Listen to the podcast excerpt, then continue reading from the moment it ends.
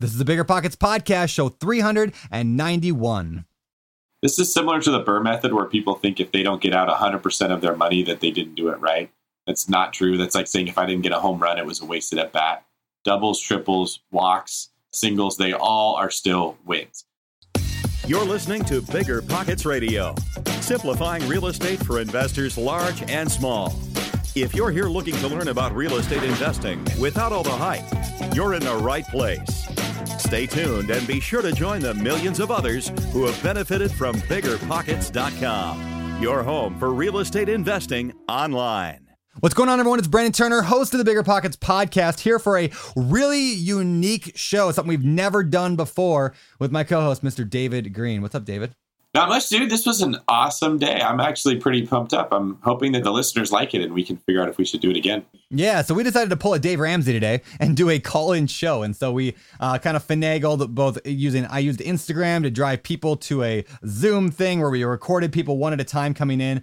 Uh, asking questions. And so these questions very well might be things that you guys are dealing with. Uh, things like, uh, you know, what to be aware of when doing a, the BRRRR strategy. Should I house hack for my first deal? What do I do if I have twenty grand and no job uh, because of COVID? Those issues and a lot more uh, uh, coming up today. Uh, everything from people just getting started to somebody on the show today. He, I mean, in his first year, he's already done like over two dozen different deals.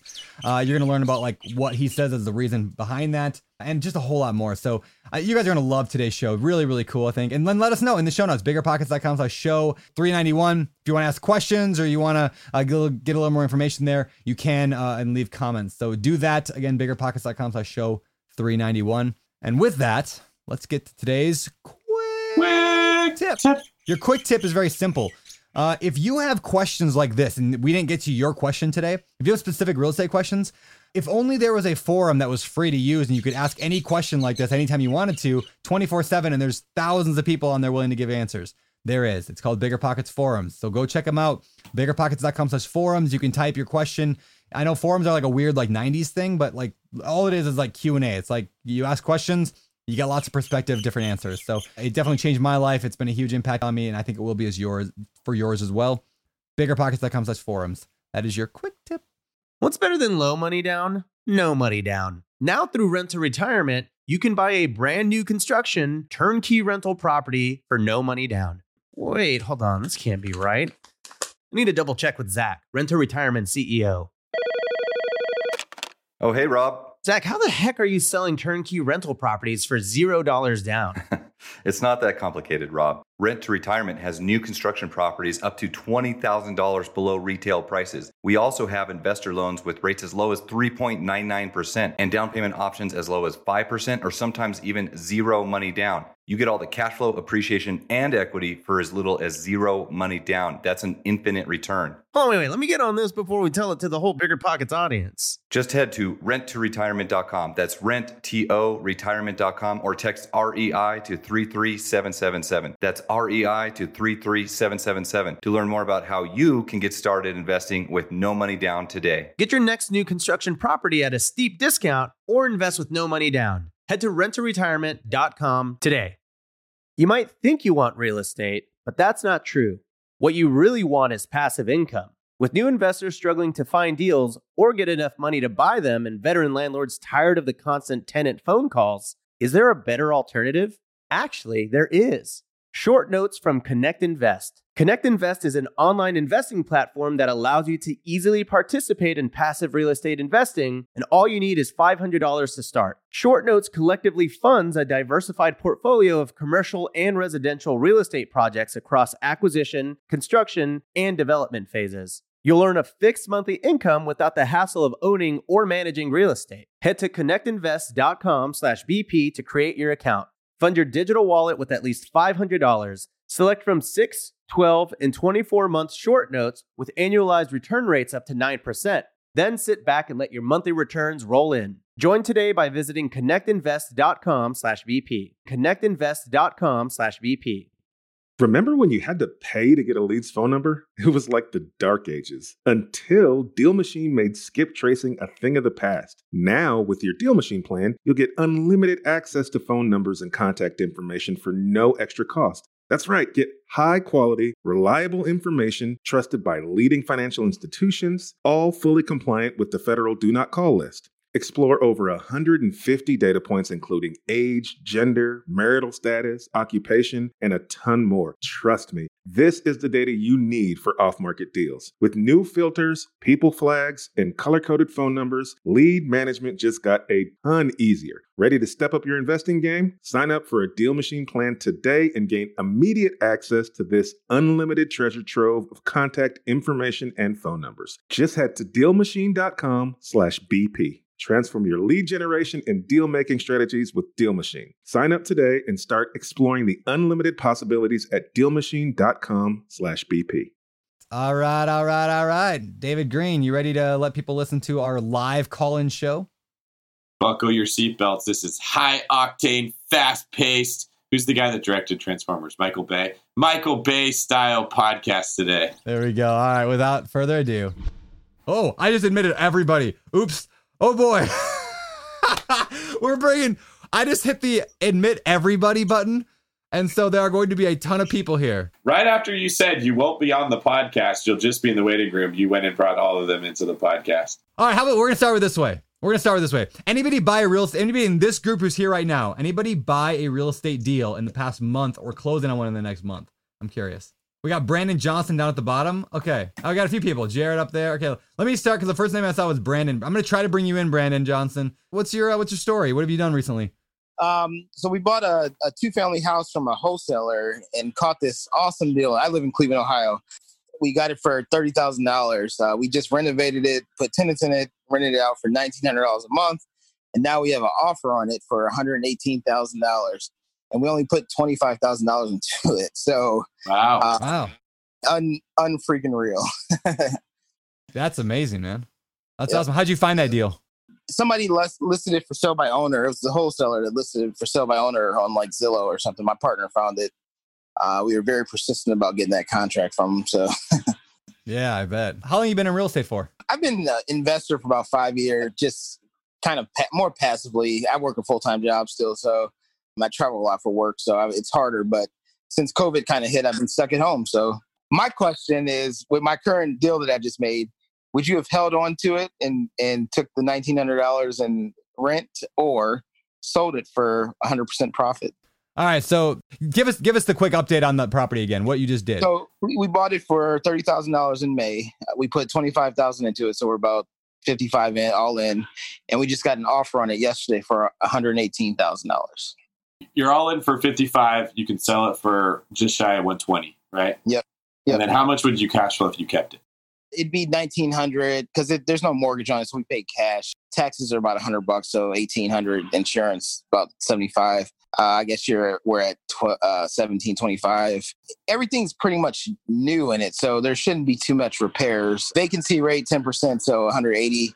I'm still over a thousand dollars cash flow. I mean, so let's call it when I say like thirteen hundred. Conservative yeah. number. All right, here's yeah. how I do this. I take thirteen hundred, I multiply it by twelve. So in a year, you're going to be making fifteen thousand six hundred. And again, these are not exact numbers, so don't worry about that. We're just talking about the principal. I'm going to divide that by how much equity you have in the deal that you would get if you sold it. So mm-hmm. we were at all in for, remind me, fifty-five. fifty-five, yep. Right. Let's say that after you sell it and all your fees, you're at you're going to spend one hundred or sorry, twenty grand to be able yep. to get the thing unloaded. So fifty-five up to one hundred is going to be forty-five thousand. So we divide that yearly cash flow by forty-five thousand, and that's going to give you a thirty-four point six percent return on your money. So the mm. question becomes, if I sell it and I take my forty-five grand, can I get a thirty-four point six return percent somewhere else? Probably not. Right. That would right. lead me towards hold it, refinance it, get some money out that way because your cash flow is super strong. When that okay. number that we look at becomes small, like it's a four percent return or something, that's where I say, okay, we should sell it and redeploy that money to invest somewhere else. Okay. You're also, I didn't even go into the fact that your forty-five thousand dollars profit on a flip is going to get hit with capital gains taxes. So there's yeah. another expense in there I didn't mention too. Brandon, you going to say something? Well, I was going to say, it really, to me, it would just come down to goals. Like if you if you needed some cash right now and you needed to, to buy a rental property, you want you know you wanted the cash, it wouldn't be a bad no. time to build up your war chest right now if that's the goal. Uh, but if the goal is just, hey, I want passive income to build it up, that would be a pretty darn good. I would probably have BRRRR'd it instead if the goal was just, you know, building those little oil wells. So that's what I would do. But yeah. Yeah, I think I was having trouble finding places to cash out, refi it. So um, mm. and maybe I just didn't put the time in to do it. So I need to kind of investigate. It's cash flowing so strong without even a loan on it that, I mean, your return's really good. So there's, I wouldn't be in a huge rush to cash out, refi. Just keep it, make some money, put it aside when you get the opportunity to cash out. That makes it a B R R R R. And then you can avoid capital gains and avoid some of the selling costs and go put in your next deal, especially if you're going to get another one like that. Right. All right. Thank you, guys. Yeah. Thank you. Uh, yeah. None of the uh, things where it's like, it doesn't matter. Like, you can win either way. It's both good options. Yep. So congratulations on that deal, though. Yeah. Very, very cool. Brandon, thank you for joining us today. And we're going to bring in another, uh, another caller here. Okay. Lionel, welcome to uh, the BiggerPockets podcast. How you doing, man? Where are you calling from? I'm calling from Los Angeles. Los Angeles, California. Yeah. Mm-hmm. Land of yeah, Lincoln. I'm just kidding. No, just kidding. If, that's a reference to the movie That Thing You Do. Is my favorite movie of all time. But anyway, I love that movie. I love that movie. Questions? What do you got? Uh, questions for us today? I, I've had this goal that I've wanted to retire myself doing passive income and retire my wife. We just had our second child. So, and just from going on the bigger podcast, uh, discussion boards and everything, I ran across some people in Indianapolis. And just this year, I closed on my first out-of-state deal, which oh, is cash flowing pretty good right now. Thanks. Yeah, and uh, you know, now I'm at the point where I couldn't believe that that happened. I've got two other deals sitting on the table, so it's moving really fast. And you know, I just want to ramp it up to the point where I have a good system in play. You know, having issues with the cash-out refi as well right now, maybe because of the whole COVID nineteen thing, but. My direction is cash flow. I want to create as much cash flow, passive income for long-term wealth. And I kind of want to follow you guys' lead. So, you know, what do you recommend for someone like me who's uh, just getting started? All right. You, the first question we got to ask is capital. How are you sitting as far as how much capital you have, as well as how quickly you can add capital to invest? So funny enough, through you guys as well, I met a really cool hard money lender, and we've created a great relationship. So he's funding most of my deals, about seventy-five percent, and he's doing rehabs as well. So as far as capital, I have an I T company, and I do cash flow from my I T company about eight to ten grand a month. Um, so, and I'm, my expenses aren't even near that. So most of the money I'm just putting aside, like a money, you know, market account and stuff like that, and then you know, using that to invest in real estate. Okay, and how much? How much did you say you have right now? Cash wise, about yeah. fifty, sixty thousand. Okay, so there's enough that you can cover your twenty-five percent, right? Yeah. Now, is your goal to build, you said, like passive income so that your wife doesn't have to work? Yeah. All right. Are you currently renting or owning the house you live in? Own. Owning. Okay. Mm-hmm. Do you love it and you don't want to live anywhere else, or would you be open to moving? I'm open to moving. Okay. First thing you do is you can house hack, right? Mm-hmm. This is every year you can house hack a new house. ten years later, you'll have ten properties that you can make as rentals, and you're just looking for something that can generate rental income. It could be a duplex, a triplex, a single-family house with a basement that you can live in and rent out the rest of it. But the awesome part about house hacking is you get by with only like five percent down, ten percent down. You don't have to put a ton of money in, so you don't even have to B R R R R, because you don't need to worry about getting your capital out if you didn't put very many in. And this is especially helpful if you live in an expensive market. So I'm an agent in the Bay Area. We have a lot of people we help do this because their rent might have been thirty-five hundred bucks. If we drop that down to coming out of pocket twelve hundred to fifteen hundred, that's a significant savings. That's two thousand dollars or more that they're saving. It's very hard to go generate two thousand dollars a month of cash flow. You got to be a super good investor to do that. You can be a mediocre and moderately successful investor and do really good with house hacking because you're just getting rid of an expense that you already have. So eliminating housing is just the same as cash flow. In fact, it's better because cash flow is going to get taxed. But getting rid of, of uh, an expense you already have doesn't. So that's the first thing I would say to do is put some of that money towards getting a place to house hack and live in. And then anything you buy outside of it, that's where you're going to be looking at, you know, the investing strategies we talk about. Uh, I think that's awesome. Like, I, I never even thought about that. That actually makes sense. I mean, we we were kind of, our idea was, okay, we're going to live here two years and then find a house that we want to live in a little bit longer. But I'm very open to that because uh, that's kind of how I got, uh, I actually have a, a triplex down the street and I bought an F H A, lived in it for a while. And I did Airbnb while we could do it in L A because you can't really do it anymore. And then uh, moved into this place. So it was, so that's, that's a great idea. I, I love that strategy. And look for houses that other people are missed. That's the last thing I'll leave you with. Look for a house that has a floor plan that would be conducive to putting up some drywall, making two units or something that's already set up where you can, like something with an A D U. A lot of the stuff that you're looking at, if the description says mother-in-law unit, A D U, they're going to go quick. So what we do on my team is we target the houses that other people aren't describing like that, that the, there's a bonus room that isn't being marketed or it has more square footage than what the agent is saying. You want to look for something like that on the M L S. I love that. Now, I, I do have a quick question about that. Uh, you guys just use like Zillow, Redfin, stuff like that to find your deals, or, or because I'm always curious because I get sometimes people send me stuff and, you know, I see it's different from what I'm finding online. You know, where's your kind of go-to source for that? Well, I'm an agent, so I'm using the M L S. And what I actually do is I, I have a little cool system set up for our clients where I set up keyword alerts like what BiggerPockets has for words in the confidential remarks that only agents see that would lead me to believe this could be a house hack.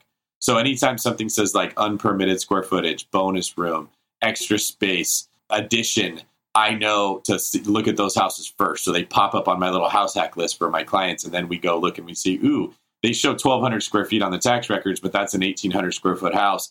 They, mm. the, the agent didn't market it correctly. We see that they built onto the house. You could easily put up some drywall, run some plumbing from the kitchen right through it. You've got another kitchen, and now you've got a, a whole separate unit that you can be living in or renting out, and boom, you're house hacking in an expensive market. Love it. Okay. okay. Very cool. Well, thank you, Lionel, for joining us today. That's awesome. Thanks, guys. Let's move on and uh, bring in next one on our list here. And we're just going in order of what they're showing up on my screen. I think we have, uh, was it Justin Bourne is the next one on my on my screen here. Uh, so let's see if we can get you in. Are you there, Justin? Yeah, I'm here. Pretty awesome to be on the show. Thank you. All right. What's up, man? So I actually live in Denver. I moved here three years ago. So I actually haven't bought a rental property yet. I have the cash flow too, and I've been looking at houses for about three or four months now. And I've been looking in like a pretty specific area, and there's only been one house that I really felt like I could have made the numbers work. So do you think I need to maybe stretch my search to be in a different area, maybe more outside of Denver, that I could cash flow more? Or do I just need to be okay with the fact that I'm going to be saving money on rent, and then after I move out in a year, I will cash flow on that property? Yeah. So you want to, you want to, you want to house hack essentially, right? Absolutely. Yeah. I'm definitely planning on house hacking. Yeah. So I guess I would, I mean, David, you'll have, I'm sure a lot more thoughts on this, but if you're saving money, like you don't have to live for free in a house hack. If you're just saving what you would be spending elsewhere, that's a win for me. And then, so I always yeah. analyze a house hack two ways, right? Like when I'm living there, what would it be like to live there? And I don't have to live for free. I live in Maui, Hawaii right now, right? And I bought a, a basically a three unit property. I don't cash flow right now, technically. I, I spend thousands of dollars a month to live here. And I probably spend about what I would spend if I were to rent this property out, or if I were to rent a property, but I own it. So it's still worth doing it for me. Uh, and then once I move out, I also run the numbers as if, if I'm no longer living here, I would probably break even, maybe make a little bit, maybe make a thousand bucks a month. And so for me, buying a property in Maui, that is worth it as well, because I believe in Maui appreciation. And so uh, I'm willing to play that game. I, I don't want to lose money betting on appreciation, but I would play that game uh, a little bit there as well. So yeah, David, what do you think? This is similar to the BRRRR method, where people think if they don't get out one hundred percent of their money that they didn't do it right. That's not true. That's like saying if I didn't get a home run, it was a wasted at bat. Doubles, triples, walks, uh, singles, they all are still wins. So the first major fallacy with house hunting is that you have to live for free. You don't. In fact, areas where people live for free tend to be areas where homes are cheaper. So you can go, you know, your rent would normally be eleven hundred bucks. You can collect fifteen hundred house hacking, right? All you're really doing is coming ahead fifteen hundred dollars. Whereas if you go to an, an expensive market like mine, like we just put someone under contract yesterday in San Jose, where he would normally he'd have a mortgage of fifty-five hundred dollars. Instead, he's going to be coming out of pocket about two thousand dollars. That's a huge win. He came out ahead three thousand five hundred dollars, but he's not living for free. He's still way better off. And if you look at that high-priced home, he's paying off a bigger chunk of the principal every year. It's going to appreciate much more every year. When the rents go up next year, instead of coming out fifteen hundred dollars out of pocket or two thousand dollars out of pocket, it's going to be three hundred dollars less than that or more, because the rents are going to go up.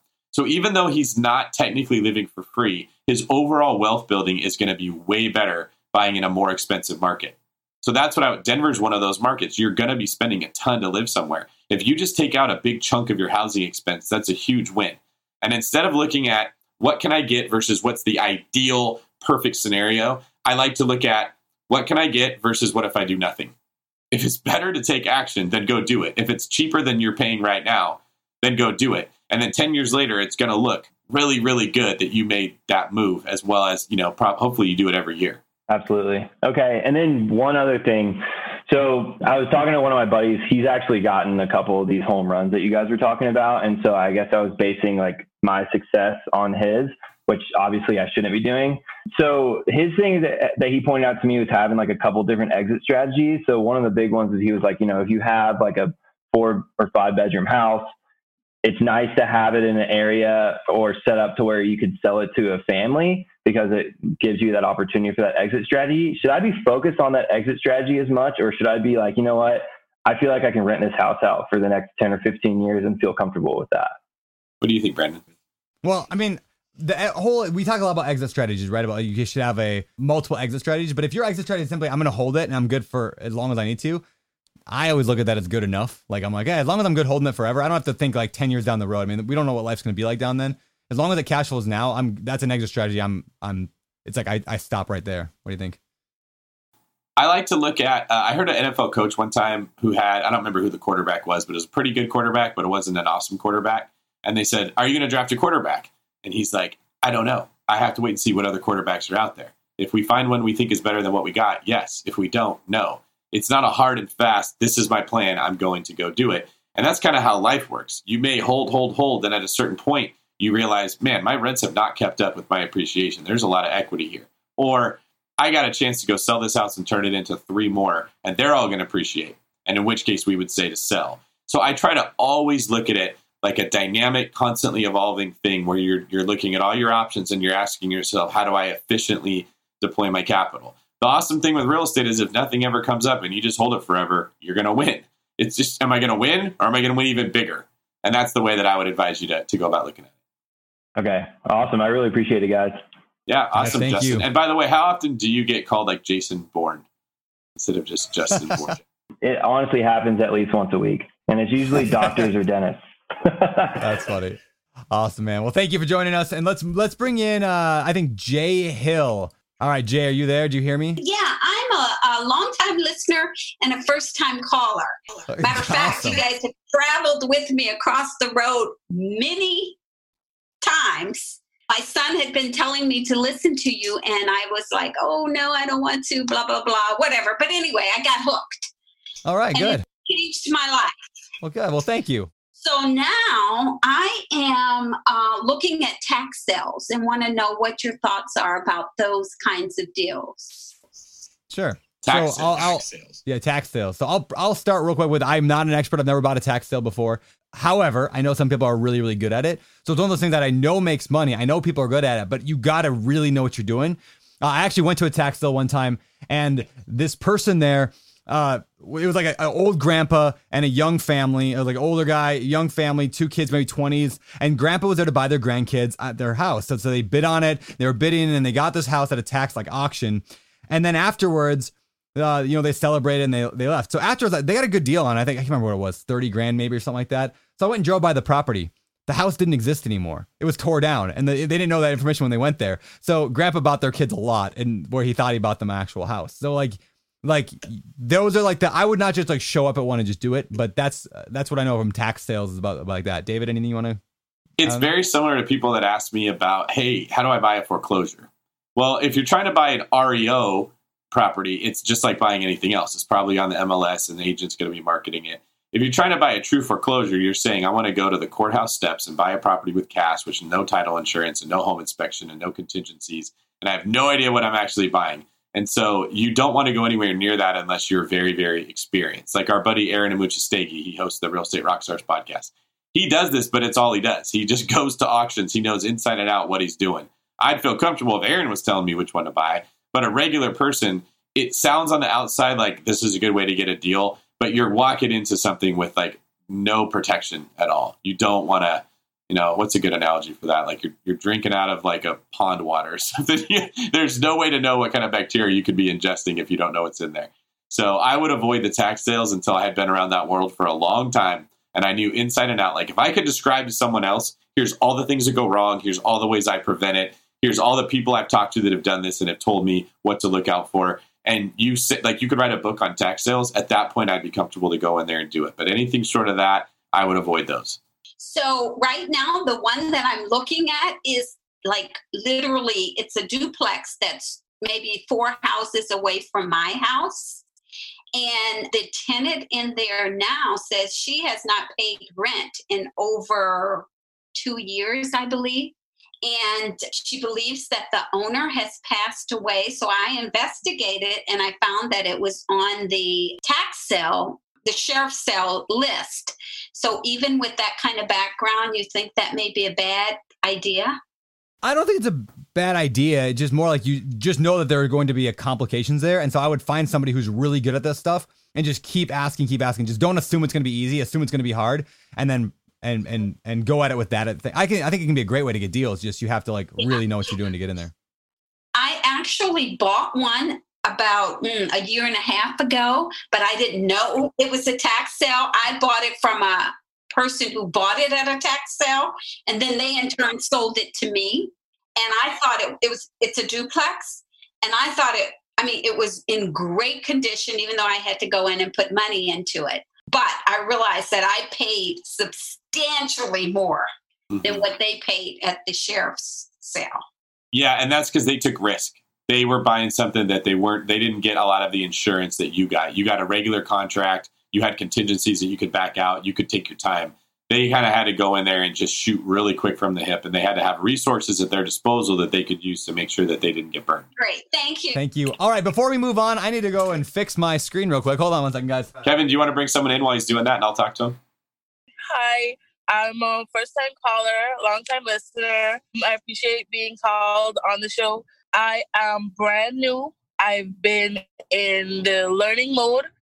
So I'm trying to, I'm interested in finding a fourplex and living in one unit.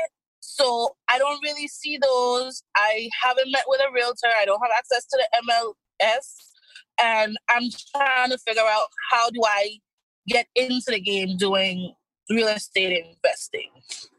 Yeah, it's a great question. Dave, you want to start? Yeah, the first thing you're going to do is probably go on BiggerPockets, go to network, and then click on real estate agents. And it's going to bring up a list of all the people who have a company profile on BiggerPockets that are agents, that where you have a much higher likelihood that they work with investors. So that's going to help. And then once I actually you did that yesterday because okay. Brandon mentioned it on the, the webinar oh, yeah. on Wednesday. So I sent out a few messages, but no one has responded yet. So I am going to go back to see if people responded. I didn't find anyone in Florida. A lot of the companies were... Mm. Atlanta based. I don't know if they're actually here. So I'm um, being patient because it's the first one I'm going to do and I don't want to rush. Sure. So when you find that agent, they're going to have you get pre-approved with the lender. And then that's going to tell you if you're able to get a loan, how much you can get the loan for. Questions kind of like if I, it, how much can I get for a fourplex versus a threeplex versus a duplex versus a single family home? Once you've got that, you know what, what price range you're in. You and your realtor can both get on the market and start looking for stuff. Your realtor can go directly on the M L S and send you a list of homes. You can look at that. You can also look at Zillow, Realtor, Redfin, all those kind of websites, and you can start hunting down fourplexes. And then when you find them, you send them over to uh, the realtor and ask the questions you have about what you want to go see. How do I know if I'm looking at a fourplex or a, thri- a triplex if I'm on Zillow? Yeah, if you, it'll usually tell you right in the description. It'll say this is a four-unit property or a three-unit property. It'll tell you in the description almost all the time. Uh, but also, once you get a real estate agent, like you don't have to even worry about that anymore. Your agent will be able to do that for you. They'll be able to send you here's a. And honestly, if you're looking for a fourplex, don't don't not look at a triplex. Don't not look at a duplex. They could be great deals too, like small multi in general. So I would, if I were in your shoes, I'd just tell your agent, find an agent in that town, tell them you're looking for any small multifamily properties, and then yeah, go that route and make it work. Okay, um, I'm going to continue listening to you every week because you're opening the faucet for me in learning the market. So I really appreciate it. All right, well, thank awesome you. More. Appreciate Great it. Great to meet you. Yeah, nice to meet you. All right, next, I'm going to bring in Garrett. Garrett, welcome to the show, man. How you doing? Good, how are you? I'm good, I'm good. Where are you calling from? Calling from Connecticut. So I just want to say huge fan of the show and thank you guys both for taking the time out of your day to uh, do this with us. Pretty cool. Yeah, very cool. Thank you. So uh, what can we uh, what can we answer for you today or discuss? So uh, I have a normal job. I'm a little bit of my background. Just did the house hack from you guys. Didn't know much about real estate. Listened for a while. Uh, ended up buying a duplex. So I'm living here for free, essentially. And then we have another duplex or triplex, actually, that was supposed to close yesterday, but little delay in that because of the whole pandemic. But, mm-hmm. you know, we'll be living there for free, making money on, on this place, about five hundred dollars in cash flow after everything. I think a lot of people would be curious if you guys could talk quickly on what your outtake or view on the current market is. I know things are at a pretty high point and we struggle a little bit with finding uh, quote unquote, a good deal. So where do you guys see, see the next, you know, year, two years, three years and kind of an outcast financially for the whole real estate market? I feel like we're at a pretty high point, but is it going to go up, down? Can you guys give some sight onto that? Yeah, sure. Uh, let me get my crystal ball real quick. I'm just kidding. There you uh, go. Yeah. I mean, so, yeah, obviously we don't know, right? We don't, we don't know. Uh, but that said, if I had to take a guess where we're headed, I think that we're going to see a decline a, a little bit, ten, twenty percent. I don't think it's going to be like oh, oh seven, oh eight. If I had to guess, I think we might see a little bit of a decline, but there's still a lot of people wanting to buy houses, and that's not in every market. I think David's market's going to continue doing really well because he's in California and like tech's still doing well. So I think it's market dependent, of course, but I think we're going to see a slight decline.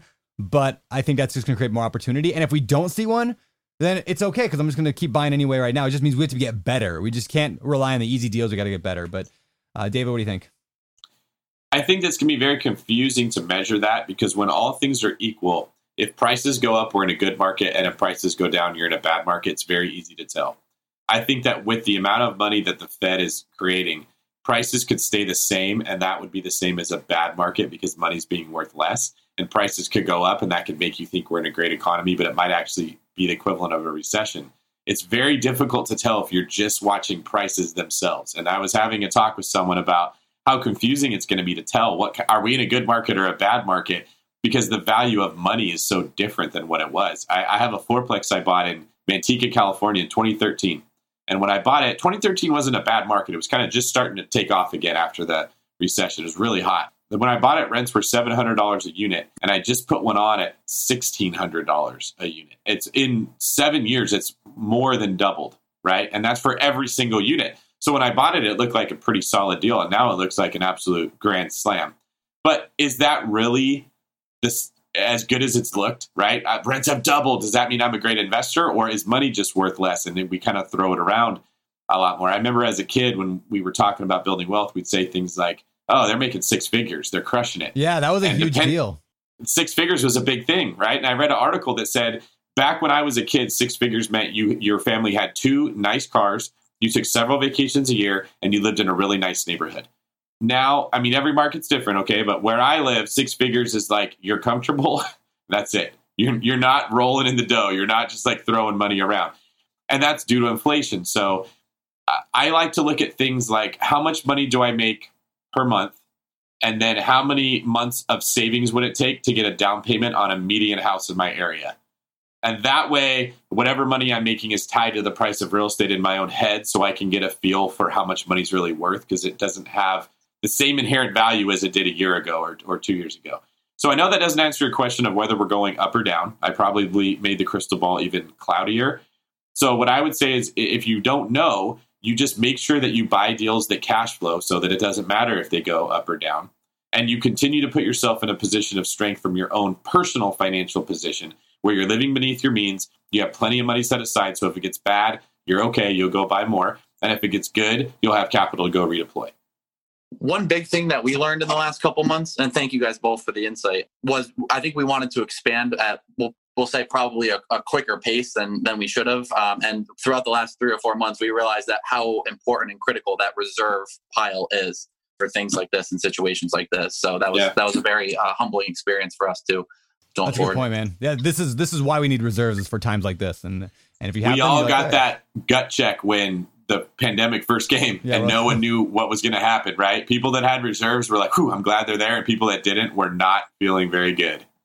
And and I'm the new one, the naive one, right? The innocent one where I thought we could expand at a very rapid pace. And after all this, it's time to slow down a little bit. And I think uh, some great deals will be around the corner. But in our market here, things are flying like crazy right now, not lasting on the M L S and things like that. So there you go. I think that's the case in a lot of markets where the economies weren't as affected by the shutdown. If the, if the jobs where you live, people kept working, then you're seeing a really hot economy. if you live in a place where they were affected, then you're definitely noticing a, a slowdown. Like Brandon gave good advice. It's market by market in your economy's base. So thanks, right. Garrett. Really good question. Glad we could Thank you guys. Have a good weekend. Thank you. All right, next guest. Let's bring in uh, Michael. Michael, you there? Yeah. Welcome to the show. Where are you calling from? I'm in Chesapeake, Virginia, kind of southeast Virginia by Virginia Beach. Okay, very cool. And you got a good book behind you. For those watching the YouTube version of this, you can see. Uh, While you were waiting to come on, did you put book. that book front and center just so everyone, oh, you're a smart guy. Right. I sure did. Great job. All right. So I've been an agent for like six years and part-time investor starting this year. I bought four houses in the last three months, and I think three of those would be really good BRRRR deals. But my concern, not really concern, but kind of the unknown for me is, have you guys ever had an issue where the tenant in the house made the appraisal not as good as it could have been because of the way they cared for the house? Mm, yes. All right. So this is something when we were talking BRRRR investing that I don't think people think about enough. Like if you're going to buy a property, fix it up and rehab it and then rent it out, then you like it's after it gets rented that your tenants, you're they're living there. So if they make the property look like crap, your appraisal could come in really low. So yes, I, I, I, I've not had anybody really destroy my appraisal yet, but it could easily happen if your tenants make a property look bad. Like as much as we all like to think appraisers are like doing a good job and telling you the actual value of the property, it's a complete lie, right? They could be off by like ten percent in either direction uh, yes. based on how they feel that day or what they ate for breakfast or what the tenant. I've seen, I've seen three guys go out in the same month on the same house and come back about yeah. ten percent off. Yeah. It's, it's insane. Like it's just an opinion, which is why I don't put a lot of, you know, so I guess that said, I would always want to, and, and I, I'm just going to add this in my like checklist of things to do is before getting the refinance for the BRRRR, make sure I inspect that property, make sure it looks really, really nice. And if not, offer okay. to pay for cleaning, for whatever I got to do. And let, you can let the tenant know, look, I need this thing to appraise high. I need you to help right. me out here. What's going to cost? And I would be willing to pay the tenant to, to do whatever okay. they need to do to get that going. But yeah, that's definitely a concern. David, anything on that? Yeah. Um, oh. I hate to be the bearer of bad news because no one's going to like hearing this, but I just got to shoot straight with you. This comes up all the time when I'm a realtor. I negotiate houses really high and then they appraise lower. And so I've had to do some soul searching about appraisals in general. Guys, here's the honest to God truth. Appraisals are there to give you a false sense of confidence about what something is quote unquote worth. Okay. The reason you get three different answers from three different appraisers is that there it's a fallacy that they can give you a true indication of value. They're giving you an opinion based on several different things, and that's all that it really is. The reality is a house is worth what somebody will pay for it. People that are buying a house tend to look at what other people sold for their house and say, well, if my neighbor sold this, then I'll pay that. Largely an ego thing. But that's just how the human brain works. It wants some form of like uh, context, like where do I fit in this whole scheme? And that's why we use comparable sales. How those are interpreted is completely up to the person. Three appraisers will give you three different answers. The best thing you can do is let go of this dream that you can get a number from an appraiser that will tell you what your house is worth, because it doesn't exist. Okay. It's an opinion. Now, that being said, when you understand how it works, you can make it work in your own advantage. So I have a story. It's funny that someone was saying when you're in deep crap, I think you said that, Brandon, because this story involves a lot of crap. I had a listing and we uh, sold it for a really high price and the appraiser came in and came in low. And I finally got him on the phone and I'm like, how did you not look at these three comparables? And he was actually irritated. The guy was like angry and he had stepped in a pile of dog crap doing the appraisal in the backyard and was so pissed about it that he he was like visibly telling me like, you didn't, your client didn't even bother picking up the dog crap in his backyard. Like his house isn't worth as much as that one down the street. And I'm like, what does that have to do with anything? That if the neighbor's house didn't have a messy yard and mine did, it's worth less. But that's where he came up with those numbers. And so one hundred percent, yes, the condition the house is in will affect the human being that is looking at those numbers. It will affect the perspective they have when they're looking at them, and it will have a real world impact on your deal. All right. So pre-inspect it and offer to pay for a cleaning for the tenant. And we maybe bake some cookies. When we go that's exactly right. That's, that's exactly right. I'm, that's there's a bigger principle in this. One of the things I tell people, like when you get an offer, let's say I'm going to send an offer for one of my clients. And I can either write the offer for five hundred thousand dollars with twenty thousand dollars in closing costs or four hundred eighty thousand dollars. It is the exact same thing to the seller. When they open that offer, the first thing every listing agent goes to is they zoom in on the price and they say, what are you offering for the house? And if yeah. you see four eighty, it feels like a punch in the gut. And everything you see after that is going through this filter of, I'm pissed. This sucks. I don't like it. And when you go talk to your client, that gets conveyed with how you, you describe that offer. when you see five hundred and you go, ooh, it's full ask. And then later on, you see twenty thousand dollars in closing cost credit. You're like, eh, that's not great, but hey, this is a great offer. And then that gets conveyed to the client. So I take advantage of that aspect of human nature that I just accept rather than getting angry about it. And I write my offers in a way that will look really good to the agent who gets it, give them a really good filter to view the rest of it from, and then call them on the phone and give a really good impression, right? If you just understand that's how human beings work, it makes your job easier when it comes to investing. Right. Awesome. Thank you, Michael. Thanks, dudes. Yeah, thank you for uh, for jumping in today. And uh, we're going to move on and bring in, this time we're going to try Jenna. How's it going, guys? Hey, Jenna. Oh, no, I'm, I'm, hey, guys. You know, it's all right. I, I'm thirty-five now, so I feel old. But other than that, we're good. You look great. Thank you. Thank you. What can we help you with today? Okay, here's my question. We have been investors for quite a while, and we're buying our first, we're under contract on our first sixteen-unit apartment complex. I'm really big on like, you know, passive income, long-term holds. I want to keep them forever. My husband has the, uh, the same perspective, but his idea with this building is to raise rents, you know, hold it for a couple years, do some capital improvements and sell it in a couple years. So I'm just wondering, you know, what do you guys think? Ooh, great question. For me, it's going to come down to, the good thing is you can change at any point, right? Like you could change next week. You could change, you know, like whatever. So that's the good thing is like real estate gives you that ability. If you get a long-term mortgage, you can, at any point, you're like, all right, I've had it. We both have our, you know, like ha- had enough. That said, like, I think it comes a lot down to a return on a return on equity question. I know, David, you're probably going to go here is like, if you hold something forever, you typically start building up massive amounts of equity, but your cash flow is not growing at the same rate your equity is, which means you're getting a lower return on what you could do. Right. So uh, I would just analyze that every single year and just be like, hey, what, like, am I getting the best? Could I sell this, make four hundred grand, put that money into something that makes a higher return and double my cash flow? Because now you're shooting both your guys' needs. You're getting the, you, know, you care about the passive income and cash flow, and he cares more about like getting in and getting it fixed up and moving on. Um, the most amount of wealth you're likely going to make on a property, or a big chunk of it, is in that first year when you buy a property under value and somehow bring it up to a new value.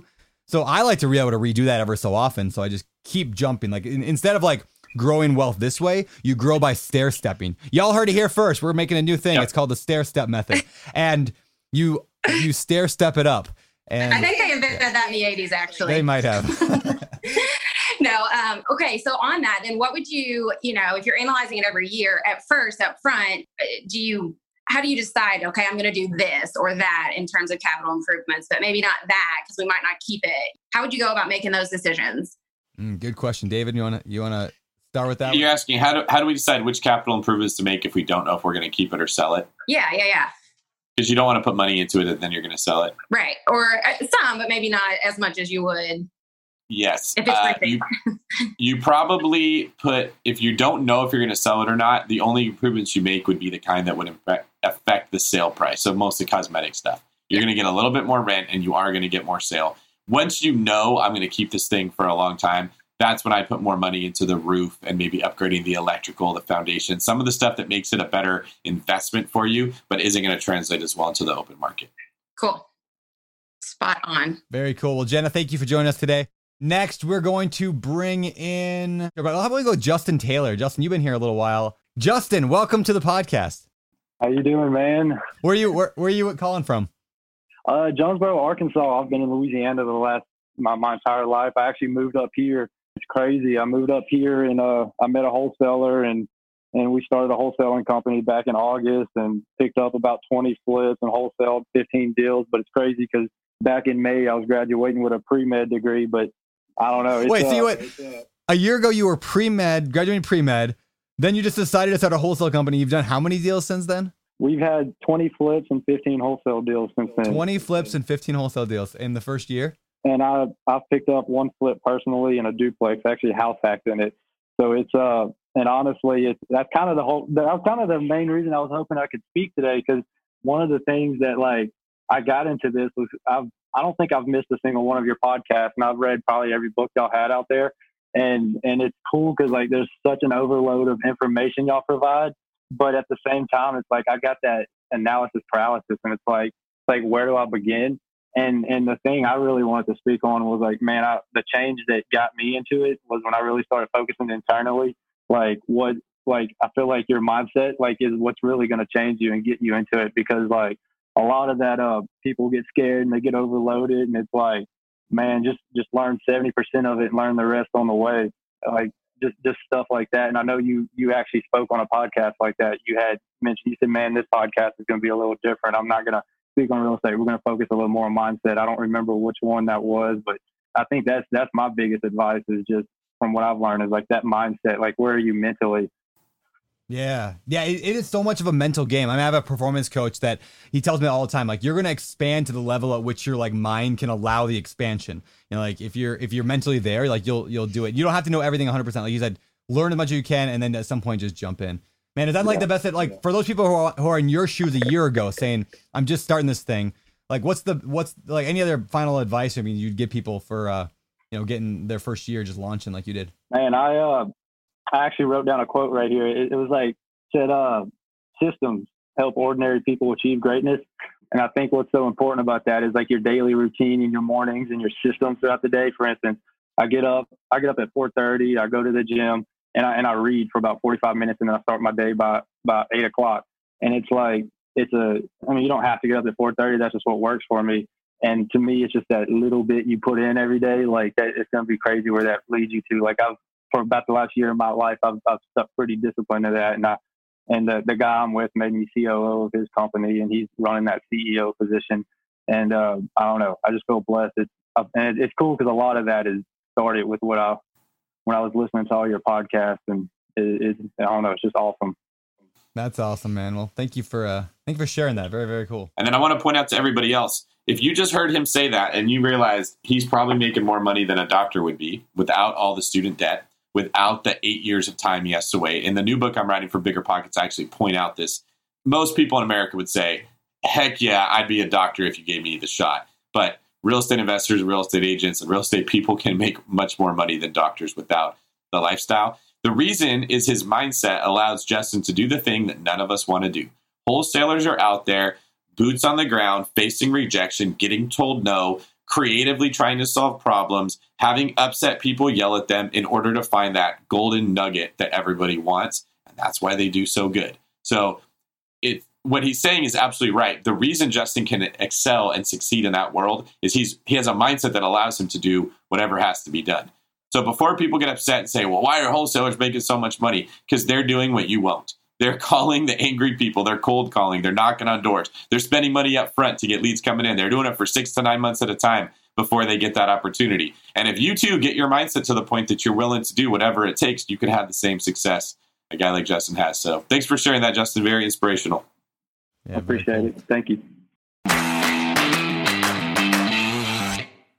We're always looking for ways to improve, searching for better. But when it comes to hiring, the best way to search for better is by matching with quality candidates. If you need to hire, you need Indeed. Indeed is your matching and hiring platform with over three hundred fifty million global monthly visitors, according to Indeed data, and a matching engine that helps you find quality candidates fast. Ditch the busy work. Use Indeed for scheduling, screening, and messaging so you can connect with candidates faster. And Indeed doesn't just help you hire faster. ninety-three percent of employers agree Indeed delivers the highest quality matches compared to other job sites, according to a recent Indeed survey. Leveraging over one hundred forty million qualifications and preferences every day, Indeed's matching engine is constantly learning from your preferences, so the more you use Indeed, the better it gets. Join more than three point five million businesses worldwide that use Indeed to hire great talent fast. And listeners of the show will get a seventy-five dollars sponsored job credit to get your jobs more visibility at Indeed.com slash BiggerPockets. Just go to Indeed.com slash BiggerPockets right now and support our show by saying you heard about Indeed on this podcast. Terms and conditions apply. Indeed.com slash BiggerPockets. Need to hire? You need Indeed. Every lender loves to talk about how easy it is to get a mortgage. Then when it's time to fund your next deal, they ask for your full financials, your blood type, your mother's famous spaghetti recipe, and a map to the fountain of youth. Sound familiar? You got all that handy, right? Why not switch to a lender who actually makes qualifying for a loan easy? A lender like Host Financial. Host Financial takes the tedious tax returns, endless W two's, and time-consuming financial requests out of the picture. Their light doc and common sense underwriting guidelines mean frictionless transactions every time. You'll even be able to use the actual or projected income of the short-term or long-term rental you're looking to purchase or pull equity out of. That's what lending built for investors looks like. So take the next step and grow your portfolio faster. Visit host financial dot com to request a quote in as fast as sixty seconds, which is faster than this ad. If not, it's pretty close. That's host, H O S T, financial dot com. Again, that's host, H O S T, financial dot com. You're ready to open a business bank account for your new property. You know what that means? Coordinating a time between you, your co-founders, and your bank consultant, waiting at the branch, or waiting for hours on the support line. Who has time for that? With Relay, you can open a business bank account for your property one hundred percent online from anywhere. Create up to twenty accounts to organize money by property or by categories like expenses, taxes, or investments. Effortlessly collaborate with role-specific access. That means giving your cleaner a debit card for cleaning supplies or your accountant read-only access to your transactions. Own multiple businesses? Relay lets you open unlimited accounts and access them all from one centralized login. Okay, I'm just, I'm going off script here. That is cool. It's annoying that I have to log into ten business accounts with my current bank. So go sign up for RelayFi because that's a, that's a feature that I like. No monthly fees or minimums, and it takes just ten minutes to sign up. Head on over to relayfi.com slash biggerpockets for stress-free banking. You can join me because I'm heading on over there right now. I'm heading on over to R E L A Y F I dot com slash BiggerPockets. Relay is a financial technology company, not a bank. Banking services provided by Thread Bank, member F D I C. The Relay Visa debit card is issued by Thread Bank pursuant to a license from Visa U S A, Incorporated and may be used everywhere Visa debit cards are accepted. All right, so we are one hour into this uh, recording here, roughly. Now we're going to move into what we call the uh, we'll call it a lightning round, fire round, which basically just means we're going to try to get more people in in a sh- little shorter period of time. So uh, if you guys got a question, those people who are here right now, if you got a question ready, we'll bring you in. We'll talk about it, but we're just gonna we're gonna attempt to get more people fit into the next time. So okay. Let's go next. Let's go, Justin. I'm gonna bring Justin in with the white hat. Justin, welcome to the show. Yeah, how you doing, man? Hey, good to see you guys. Long time listener, first time caller. Sweet. Reading the good books, all that good stuff. And everyone's reading um, BRRRR. Everybody keeps talking about BRRRR. Yeah, dude, BRRRR all in on BRRRR. Yeah. Um, hey, man, I've got a quick question. My lease, I rent right now currently, and my lease goes up in uh, at the end of the year, like in December. And my goal is when my current lease goes up, I either want to house hack with like an F H A loan for a duplex or tri or quad, or be set on a house to burn. My question is, uh, I don't have a ton saved up. I've got like, well, by the end of the year, I should probably have about fifteen thousand set aside in a savings account. And then I actually had the coronavirus. I'm totally fine, to- totally good. But that actually allows me to pull out everything from my retirement with no penalty right now if I want to do that. Uh, I've got about, well, by the end of the year, I should have about fifteen thousand in there. So question one is, should I pull that money out of retirement? And two, any suggestion if I should go house hack or burn? Mm. All right. So pulling out of retirement, like whether you tax free or, or you know, penalty free or not, is always a tough, a tough thing. I generally lean toward I'm okay pulling money out of retirement, but I would prefer not to do it on the first deal. I would rather find a way to do it with the first deal without, if possible. Uh, because you want to make sure that the money you, you're act, like, because people don't always make a lot of money in their first deal, so it would kind of suck. Now, if it's your only way, I would still say that's better than not doing anything at all. Um, that said, like I like retirement accounts because they kind of serve as a uh, a backup plan, so to speak, right? Like it's there no matter what. So uh, that's my my opinion. Is is I would try to do the first deal without pulling the retirement account. Try to find another way to do it. Again, like finding a a house hack where you can put three and a half percent down and not do the pull that money would be my ideal. And yeah, I think I would aim for a house hack before BRRRR. What do you think, David? Yes, house hack before BRRRR, simply because it's going to be less risky. And without us having enough time to kind of dive into this during the lightning round, we'd be really hesitant to tell you to pull money out of our retirement, which we, which your first couple deals or first deals often like a loss. You're learning. You don't want to use your retirement for your education in real estate. So find some other way to raise that money. See if there's even like, you know, government grants that you can use to buy a house hack. That'd be much better to get your feet wet with. And once you have a reasonable level of security, then we can still use it in your time. Okay. Awesome. Thanks, guys. Yep. Awesome. Thanks, Justin. Thank you, Justin. All right. William Hood, welcome to the BiggerPockets podcast. Welcome. All right. So um, I'm actually from the same place that Henry Washington's from. He was on your podcast not too long ago. Yeah, he's awesome. Um, Where twenty-two years old. Where was that? Remind me. Where's Henry at? Northwest Arkansas. Okay. That's right. That's right. Yeah. I'm twenty-two years old, and uh, the biggest issue starting off in real estate was having uh, banks take you serious. So me and my wife, we got married in December. We started an L L C in February, dove straight in, closing on our first deal this month, actually. And um, got it for eighty thousand dollars. Appraised, you know, probably appraisal come in around one fifty, one forty-five. My question is, how can I, after we get this deal done and it goes exactly as planned, how can we use that first house the best way to leverage to two more deals? Are you going to live in the house? Is that for your like primary? No, I'm I'm in my primary house right now. We have we own another house, so. Yeah. Yeah, David, you want to start with that yeah, one? Yeah, I think I was going the same way as Brandon. If you're living in it, you could have taken out a HELOC on it, got access since you got so much equity, and roll that over into that next one. Do you have a enough equity in your primary to do a HELOC? Uh, I think I have twenty-five thousand dollars, so probably not. Probably not a, a ton there. I would probably look at just buying another house hack to get from your primary into something else, which now gives you the ability to cut down your expenses on where you are right now. If you can get another deal like the one you just found, get into it and access the equity through a home equity line of credit, that'd be an easy way. The other one would just be you'd have to leverage it a lot more, pull more money out than you put in, like like the BRRRR method. So if you could go get a loan on it for one hundred twenty or something like that, you'd probably walk away with thirty thousand to forty thousand dollars, which you could use on the next property. Just have to make sure it cash flows if you do that. Yeah, I was going to say basically the same thing. Is you could just go and like, if you can get the thing to price for one fifty and you can go get a seventy-five percent loan to value loan on it, you probably even get eighty percent from a local bank there. Yeah. Like you could pull out one hundred twenty grand, pay off the eighty. Now you got forty K and just go and use that, uh, split it in half. You got twenty K for two different properties, buy them for one hundred K each, twenty percent down. There's your two deals. Uh, of course you got to get the bank to be able to prove it. You got to have the right loan to value, but that's probably the route I would take. Gotcha. All right. Well, that was my question. All right, congrats. Man. And you may have a hard time getting banks to take you serious at twenty-two, but they'll always take that debt to income ratio serious. So keep keep living fiscally responsible and you'll be able to keep getting financing. Oh, yeah. All right. Thanks, thanks guys. Thank you, William. All right. We're going to go uh, next to Jeremy du- Dubois. Dubois. I don't know. The guy with a better beard than me. Welcome. Uh, welcome to the show. Hey, thanks for having me, guys. So my question is actually a little bit different. Um, first of all, I just want to say thank you to you guys for changing my life. It, uh, I'm now officially financially free. I get to work because I love it and change people's lives. So it's really, really cool. And that's literally because of two years ago, I started listening to a podcast and that happened to be you guys. So congrats on that for changing many people's lives. The, uh, the question that I have is not directly real estate related because I'm kind of already at that point. So I'm into a phase now in life where I want to kind of better myself and just be a better human and be more well-rounded.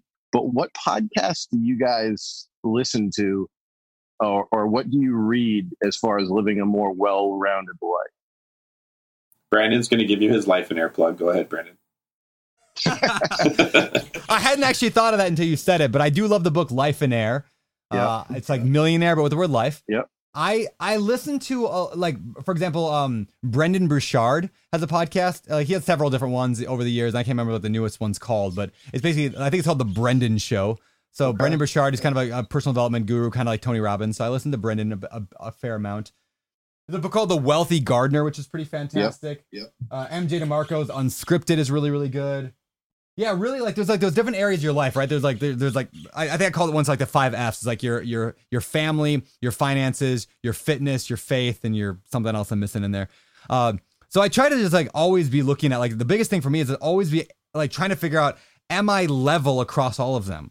Mm-hmm. And, like, this is one thing the book The One Thing talks a lot about is sometimes you go out of whack in one of them, but you just can't let them go out of whack for too long. So I'm just always trying to think, like, where do I need help? Like, right now I have a company I... I Uh, we've been doing for like a year and a half now called My Body Tutor because I felt like I needed to yep. lose some weight. So I, I focused on that pretty intently. And then it's like, I wanted to build a real estate business up. So I focused on a lot of like the bigger real estate stuff. So I don't know, that's what I kind of focus on. What about you, David? I got two things. There's a podcast called The Essential eleven by my buddy, Matt Bodrow. He's involved in the Acton Academy uh, education system that I probably can't describe that here, but it basically is trying to teach kids entrepreneurial skills that will help them succeed in today's environment, as opposed to just the, you know, sit in the same chair, raise your hand, answer a question that was designed to help you succeed in right. kind of the uh, industrial revolution type of an environment.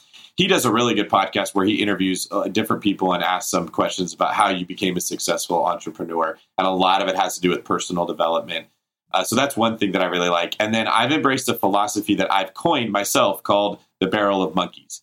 And do you remember those toys with those little red monkeys where they could I know precisely what together? You're talking about. Yeah. So what I've, I've tried to do in my life is I always have people that are ahead of me where I'm trying to go, and I'm looking up to them, and that helps me stay humble. No matter how successful I am, I'm seeing people more successful than me, and I'm watching how they do what they do, and I'm taking pieces of advice, and I come underneath their mentorship. And when they give me constructive criticism or even non-constructive criticism, I take it. And then I always, I also make sure there's people be- beneath me, so to speak, that I'm mentoring to them. I'm helping give them a hand up. And as long as I've got one hand up and one hand down, I never get a big ego because I'm only dealing with people beneath me. And I never get too self-centered to where I'm always taking from other people. I'm taking what I learn, and I become a conduit that passes that down to other people. And then you always, like, if you think about a pipe, that is, it can't generate heat on its own. But if it's full of hot water all the time, it gets to enjoy the benefit of hot water as the heat transfers to the pipe. So I look at all the things I want in life, whether you call that love, wisdom, success, friendship, and I make sure that I'm a conduit of that for other people. So like Brandon and I are in a group called Go Abundance. Well, a lot of people don't have access to a group like that. So I take those philosophies and I pass them through things like this to people who wouldn't have it. And then I get to experience their joy, their excitement, their success, all the stuff that I did before. And at the same time, I get access to people that are doing things that I wouldn't have even thought to do. I love, love that answer. And again, it's a, a David Green analogy. What a surprise. It is, surprise. Dude. Yeah, surprise, surprise. Thank you guys so much. Well, Jeremy, thank yes. you for joining us today. Uh, we're going to bring in next C. Levon. What's up, Chris? Good to see you guys, Brandon and David. Thank you so much. You too. Another guy it's with an epic, much. another epic beard. I love it. Oh yeah. I've been working on this for four months, been full-time teleworking for a little bit now. There you go. Um, How can we help you? Weird scenario. I bought uh, my first rental property three years ago, and one of the objectives was to remove P M I because I bought it conventionally thirty-year, fifteen percent down.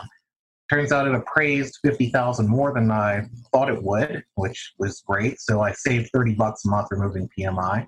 Now I'm in a new quandary. And I'm trying to figure out which would be the most valuable way to refi this thing uh, and pull some of that equity out. And my options, I think, obviously I could sell it, which I'm not trying to do because I'm a buy and hold investor. I could take a HELOC somehow off the top, which might be a little bit tough because the percentage isn't quite there. And then I could also refinance it in my name again or refinance it into my commercial L L C bank. So between the last two, refi in my name, cash out refi, or commercial, which would you pick between those two? Mm. So you got some equity in a rental property. You want to pull out some of the equity. So the avenue is, what's the best refinance method? There's one you didn't me- mention that I would definitely look into is you can do a HELOC as a first mortgage and just pay off the entire mortgage with all a HELOC. So that's something, something to look into. I, I, it's something I've not personally done, but I know a number of investors who have and have found success. It's typically a small local community bank that will do that. But the benefit is you can go up to ninety percent of the loan to value with no uh, P M I required and no closing costs as well. And so that I would, now the downside is you may have uh, a, a adjustable rate mortgage, but usually they cap that at like eleven percent or twelve percent uh, and they can only go up so much anyway. And so it might not be actually a, a bad thing to look into that. So I would at least look into that. And if not, I would go with the security of a, a brand new thirty year, seventy percent, you know, uh, L T V refinance, like seventy to eighty percent, you know, L T V refinance, and try to just completely redo the whole loan. But David, what do you think? You always want to look at the cheapest loan you can get first and see if you can, which a HELOC is almost always your cheapest option. Then it would be like a rate and term or a cash out refi over an amortized period of time, like a thirty year fixed rate. And then if that doesn't work, an adjustable rate mortgage. And if that doesn't work, a, a portfolio loan. If that doesn't work, a, a commercial loan. So I don't know enough of the specifics of your deal to tell you which one to do, but you should start with that progression, exactly where Brandon said. And then if you get all the way to the end and the only one you can do is a commercial loan, that's kind of where I am with a lot of my deals, then you just find a way to make that work. But you start with the most efficient, cheap loan you could possibly get and use all those up before you get into the commercial stuff. Okay, cool. I like that approach. I was thinking portfolio, maybe stacking them up. That would be the long-term goal. Mm-hmm. Um, but I don't want to kill my cash flow either, so I appreciate the help, and, and thank you guys. I've been a long time uh, lurker, listener, and looking forward to the next B P Con. I, I got to see you guys up in Nashville. So yeah, yeah. I really want to do that again. I yeah. know. I was really bummed out that they had to they had to postpone this year because of COVID, but we'll make it happen, man. And yeah, we'll, uh, yeah. we'll hang out in person again. Well, thank you, Chris. Appreciate it. Appreciate it. All right, let's bring in Johnny. All right, Johnny, welcome. Hey, thanks for having me. I'm so excited to be here. Yeah, where are you at? Uh, I am in the western suburbs of Chicago. Okay. All right. So out there in the in the, the Midwest, I, I'm a Midwester myself. Midwesterner, what do we call that? We'll call it that. Yes. Yeah. So what, what can we help you with? So, I mean, um, I am a casualty of this whole COVID thing. I lost my job, you know, with oh, everything man. going on. So if you were going to start at ground zero and you had like, let's say twenty grand to invest and wanted to take more of a real estate path, what would you take? And, and to give you a little background there, um, I started investing last year. So we own uh, two properties and five doors. So we've got some cash flow coming in from those. Okay. So if you you currently don't have a job right now, Johnny, right? Because you just lost it, right? No, no job right now. Just using the time to improve the current rental properties that we have and actually like re- renovating our entire house. Uh, just finished with the basement and uh, moving my way up.